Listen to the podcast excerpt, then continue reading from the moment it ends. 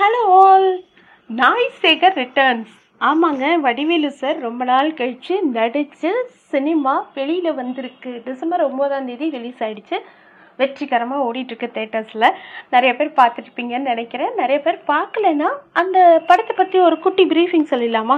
ஒன்றுமே நீங்கள் ஒரு பணக்கார வீட்டு நாயை கடத்திட்டு வந்துடுறாங்க. அதை வச்சு என்னெல்லாம் ட்விஸ்ட் அண்ட் டர்ன்ஸ் காமெடி எப்படி போகுதுங்கிறது தான் கதை.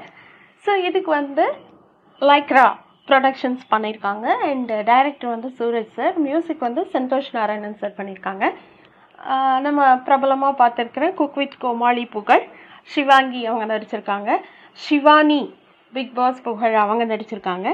சொல்லவே வேண்டாம் வடிவேலு சார் நடிச்சிருக்காரு. அப்புறம் ஆனந்தராஜ் சார் இன்னும் நிறைய பேர் நடிச்சிருக்காங்க.